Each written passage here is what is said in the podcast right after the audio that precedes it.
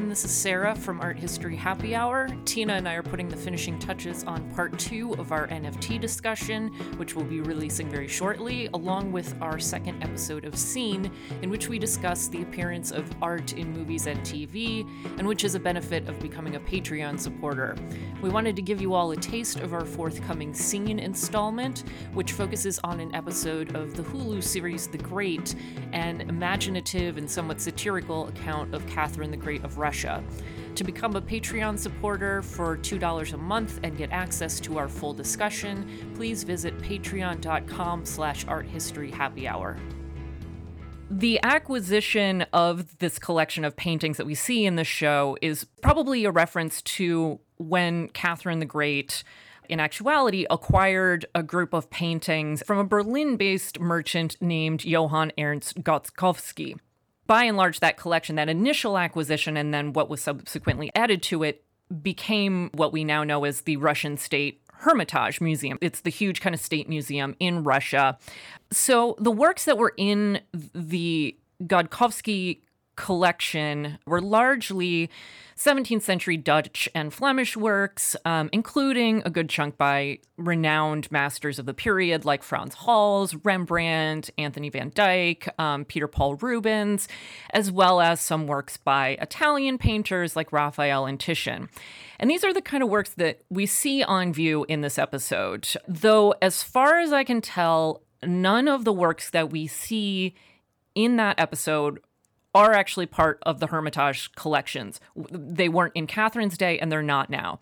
But the, the works that we do see are in keeping with the types of works that she collected, and they also underscore the themes of the sh- of the episode and of the show as a whole, except for one uh, exception, which we'll come back to later just to underscore what Sarah's saying, right? I think it's such an important point, Sarah, that like, you know, they're sacrificing historical and accuracy, perhaps, but they're doing it in uh, the name of poetic license, right? I mean, they're trying to communicate. I mean, as is often the case, this will be a recurring theme, I'm sure, in our, you know, quote unquote scene series of episodes, um, that art is used not merely as mise en scène, you know, but or like as like scenery to show us that these people were wealthy and had art. It's actually used to communicate and reinforce very specific themes, characterizations. Um, so you would expect that you know even if uh, these paintings were never in the Hermitage collection and you know there's were never owned by Catherine the Great, uh, that the producers of the show chose to include them because they set a certain mood or because they tell us something about the characters. Um, so we thought we would walk through a couple uh, specific examples uh, of the paintings to sort of see what we mean by that. So the first one we can talk about is this painting by Peter Paul Rubens uh, from 1630 called Cimon and Para. Am I pronouncing that right, Sarah? Mm. it's Cimon with a C, so uh, yeah. Or, best guess. Yeah. Um, and so this painting's actually in the collection of the Rijksmuseum in Amsterdam, not the Hermitage. But it is very much a real painting. And what we see, you know, in the television show is, uh, you know, apparently a life size reproduction. It's framed, you know, it looks like a real thing. So the story here is um, it's a story from ancient Rome in which this man Cimon has been sentenced to death by starvation, and his daughter Para, who is a grown woman, breastfeeds her father um, in order to um, you know save him.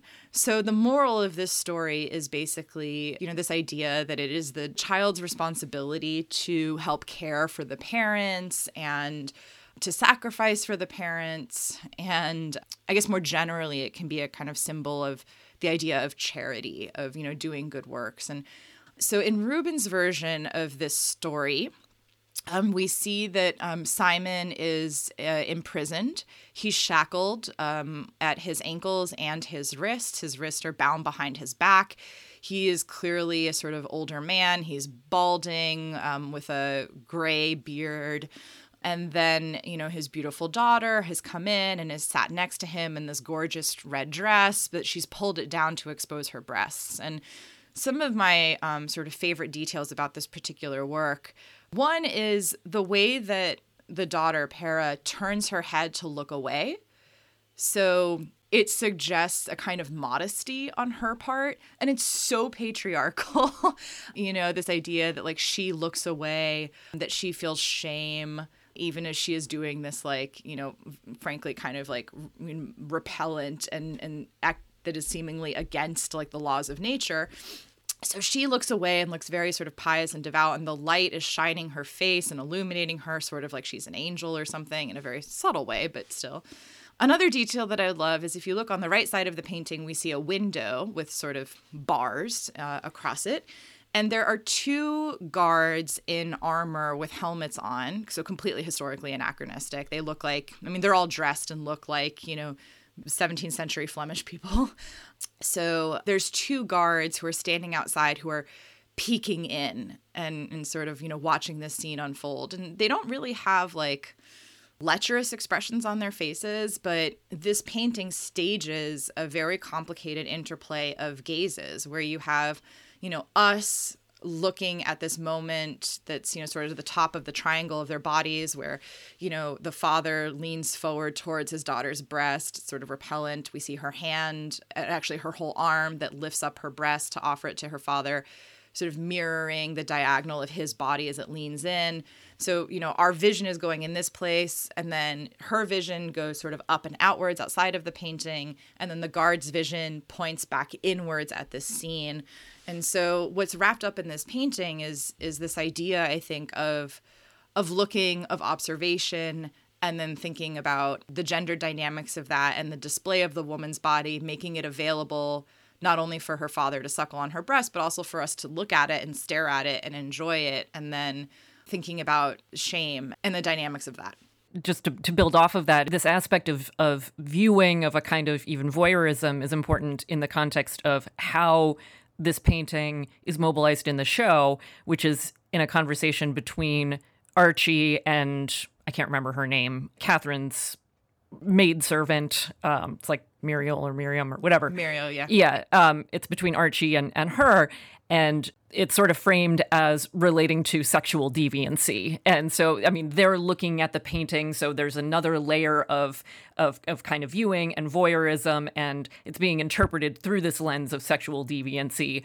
And on top of that, Archie is Muriel's uncle. Mm-hmm. So, and a, a part of the show's plot depends on the degree to which they will be loyal to each other and mm-hmm. they will support each other because they are at odds you know they want different things at different times in the show and so a big question is like you know will they sort of come through for each other will they betray their allies for each other yeah once again, to become a Patreon supporter and get access to our scene series, including our full discussion of the great, please visit patreon.com slash arthistoryhappyhour.